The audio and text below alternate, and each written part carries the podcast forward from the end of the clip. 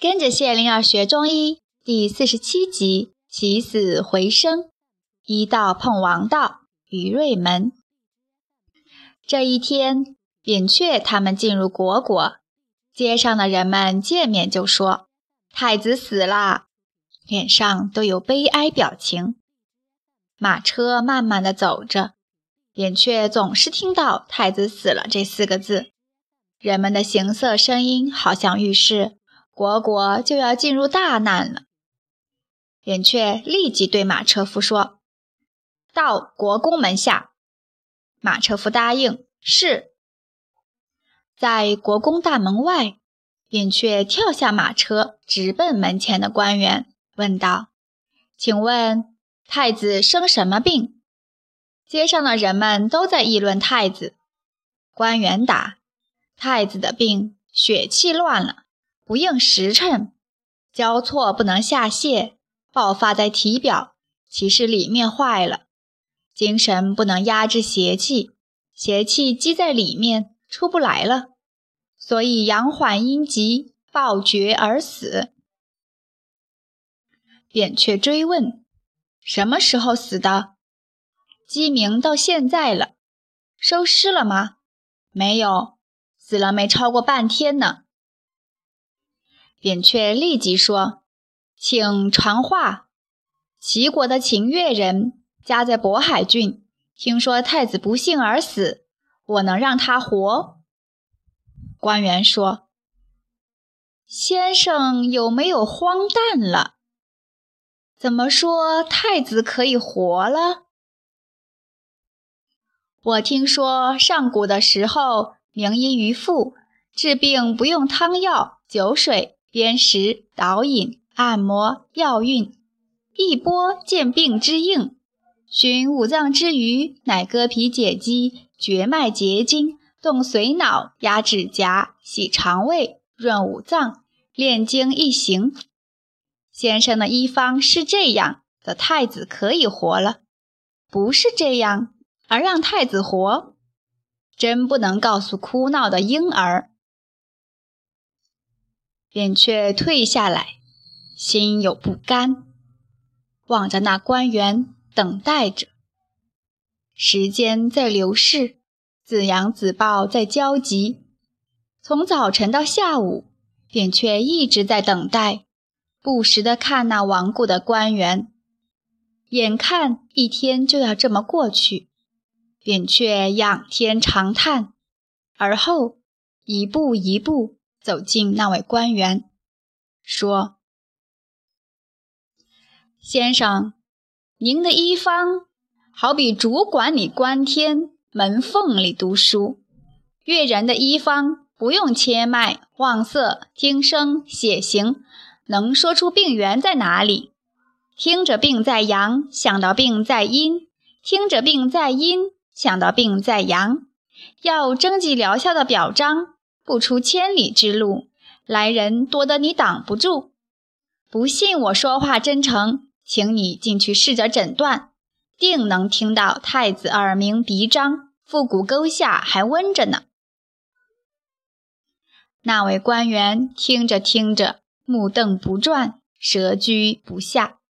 良久，他派人去报告国君。颓丧之中的国君。忽然听到报告，神态大惊。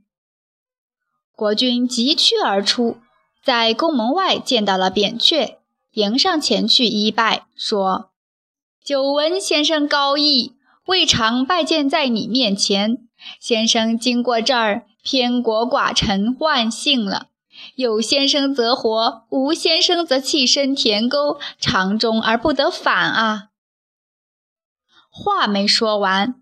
虚膝何须，魂精横泄，流涕长衫，容貌变更。扁鹊回医回拜说：“像太子这样的病，称为失厥，阳入阴中，造成阳脉下冲，阴脉上蒸，交汇之气闭而不通，以致胃肠三焦和膀胱鼓胀，上有绝阳之路，下有破阴之钮。”色肺脉乱，行径如死状。太子没死啊！只是五脏厥逆，良以取之，用以弃之。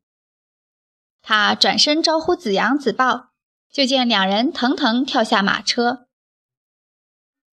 在宫中，扁鹊仔细地观看太子。子阳、子豹两人交替，擦擦地磨着时针，一支尖尖的时针顷刻成型。扁鹊接过时针，轻轻地刺在太子的头顶上，并告诉两个弟子：“三阳五会可以救阳，这就是著名的百会穴。”针压在穴上，穴中传来脉动，针体在微微地往上退回。诱发了更强的脉动，太子的眼皮动了。国君见了，瞪眼张嘴，好字没说出来，自己先以手掌捂了嘴。过了一会儿，太子睁开了眼，国君和士人们泪流满面，捂着嘴不敢出声。扁鹊继续施针，转告子阳、子豹：五分之运。八减之际，士人们提来了炭炉、铜盆、金碗、银饰，帮着子阳、子豹加水、加酒、加药，治好了外运内服两用的八减之剂。药量减了五分，制成的汤剂很清淡，显示扁鹊用药的微妙。子豹端来一个大铜盆，盆里有药水和布巾，还冒着热气。他挤了一块布巾。在手臂内侧试了，觉得不烫了，才开始热熨太子的两膝之下。看见太子表情舒坦，又拿布巾熨着太子的腹部和两胁。士人们机灵地帮着子豹换下温布，换上热布。子阳端着金碗银饰等待着，忽见太子摇晃着坐起来，立即递上金碗。太子张口就喝。咕嘟咕嘟，传递了生命的音响。扁鹊走到国君面前，躬身依手而道：“太子肠胃仍弱，各种汤水喝二十天，慢慢加食，不用担心了。”国君听了，笑得顿时瘫软，士人们赶紧架扶着，才没让他倒下。国国太子死而复生，消息传得比风还快。秦越人的名声天下皆知，人们都说扁鹊能把死人救活了。扁扁鹊带了两个弟子，继续游历山水，访问城市，经历一个一个诸侯国。到了东周都城洛阳，他租下了一个闹市中的宅院，悬挂了渔父医馆的绿旗。